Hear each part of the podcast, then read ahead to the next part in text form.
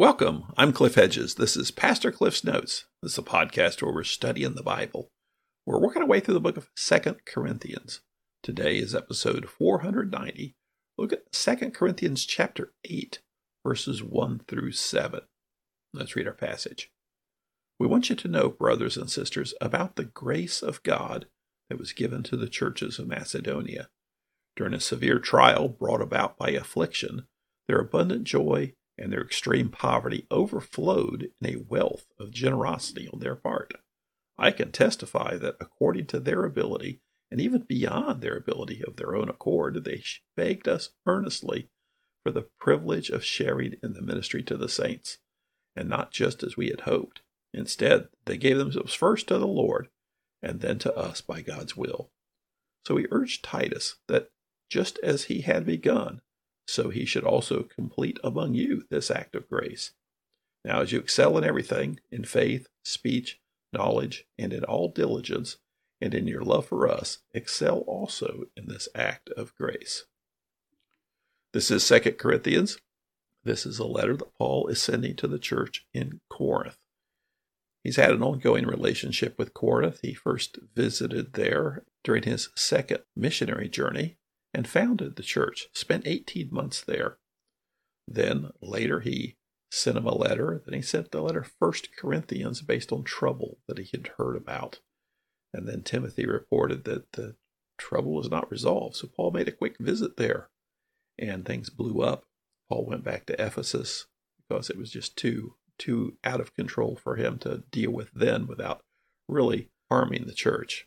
Paul then sent his tearful letter in which he laid it all out and sent Titus to carry that letter. And then Titus is now connected with Paul in Macedonia and has reported that the church has made a turnaround.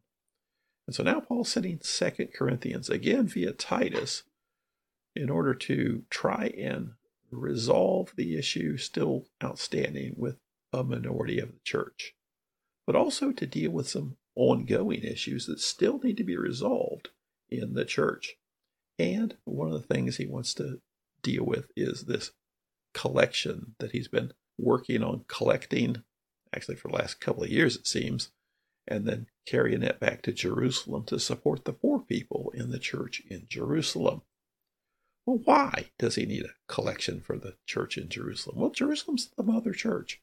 Jerusalem is the, the center of Jewish life, and really it's out of Judaism that Christianity comes. And in many respects, it's the center of persecution of Christians, that it's persecution at the hands of the Jewish leaders. And so it's tough being a, a Christian in Jerusalem.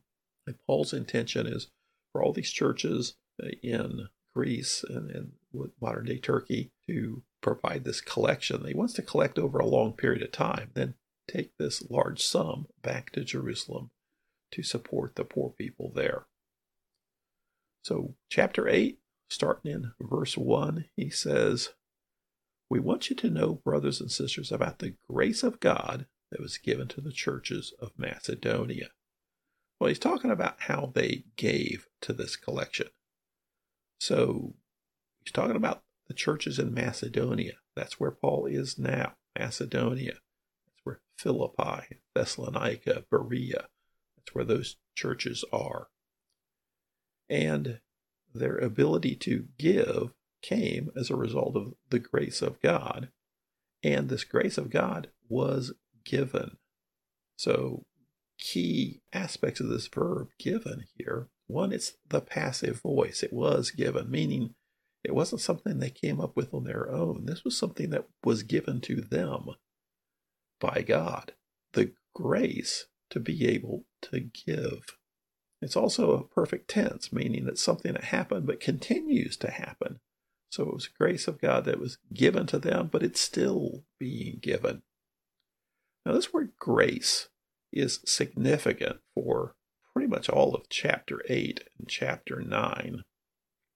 It occurs several times. Sometimes it's not translated as grace, but it's still the, the same Greek word and carries the same kind of idea. Grace is a word that can be used in a lot of different ways. We talk about God's grace. Well, we often define that as our God's unmerited favor on us, and that's a good definition. but it's showing favor to, it's uh, giving special consideration of. But here he's talking about God's grace. And God's grace was given to the church of Macedonia. So we'll point it out every time we see the word grace show up here. So he goes on to describe what this grace was. Here's what it was. During a severe trial brought about by affliction, their abundant joy and their extreme poverty overflowed in a wealth of generosity on their part. So, severe trial brought about by affliction. This sounds like persecution. And that fits with what we saw in the book of Acts with what went on in Philippi and Thessalonica was there was persecution. People in the city rose up and attacked the followers of Christ in those cities. So severe trial brought about affliction. He goes on to describe this their abundant joy and their extreme poverty overflowed in a wealth of generosity on their part. Now, the area of Macedonia, there, northern Greece, was not a poverty stricken area. Specifically points out the poverty of the people of the church. And it's probably related to the persecution, because being persecuted kind of puts you on the out as far as participating in the society at large. It can put a big hamper on your economic ability to function in the society, resulting in poverty. So, what came out of this persecution, this affliction, their abundant joy and their extreme poverty overflowed in a wealth of generosity on their part. So, generosity, he's talking about how they gave. And the way they gave was it came out of the grace of God that was given to them. And what happened was, even in spite of the persecution which had ostracized them from society and resulted in their own poverty, all that, their abundant joy in Christ, overflowed in a wealth of generosity on their part. So they were very generous. And those the, just the, the contrasting words he uses here. They're in poverty, but it was a wealth of generosity that overflowed. He continues in verse 3 I can testify that according to their ability and even beyond their ability, of their own accord, they begged us earnestly for the privilege of sharing in the ministry to the saints, not just as we had hoped. Instead, they gave themselves first to the Lord and then to us by God's will. All right. So Paul begins with, I can testify that. Okay, I was there. I saw it. I know this is true. According to their ability and even beyond their ability. So he's talking about they went above and beyond. It wasn't just what you would expect in the way of giving, it was way beyond that. And he says it was their own accord, meaning they weren't pressured to do this. They begged us earnestly for the privilege of sharing in this ministry to the saints.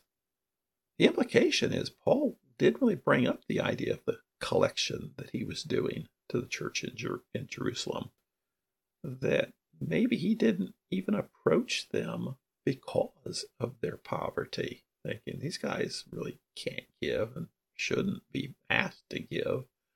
But apparently they found out about it, begged us earnestly for the privilege of sharing in this ministry to the saints.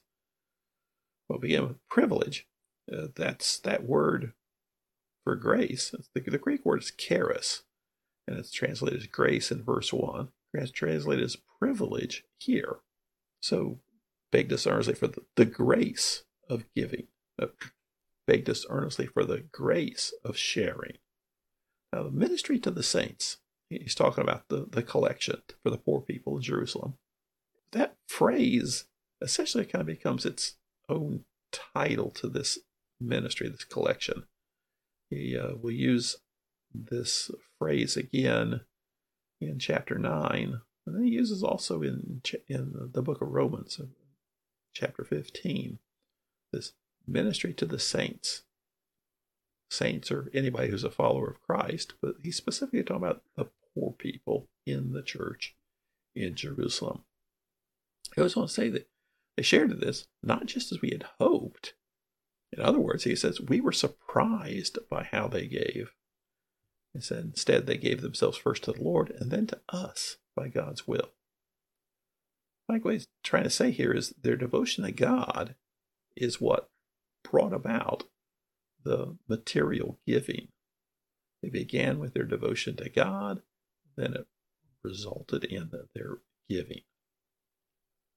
Now, interesting, in verse 6, he says, So we urged Titus that just as he had begun, so he should also complete among you this act of grace. So here we see the word grace again. He's describing giving to the collection as an act grace. Now, Titus enters the picture here, and he says, So just as he had begun, apparently Titus was in Corinth earlier, even prior to delivering the severe letter, the tearful letter. The Titus was in Corinth sometime a year or so ago and started this collection for the saints, the poor saints in Jerusalem in Corinth. But apparently it's kind of gone by the wayside with all the stuff going on down there. So he says, We urge Titus that just as he had begun, so he should also complete among you this act of grace. So this is still part of the background here. So Paul is sending Titus back to Corinth carrying Second Corinthians with dual purpose to it. One is to restore the relationship with those who are still not so convinced about Paul, but also to continue the collection for the poor saints in Jerusalem.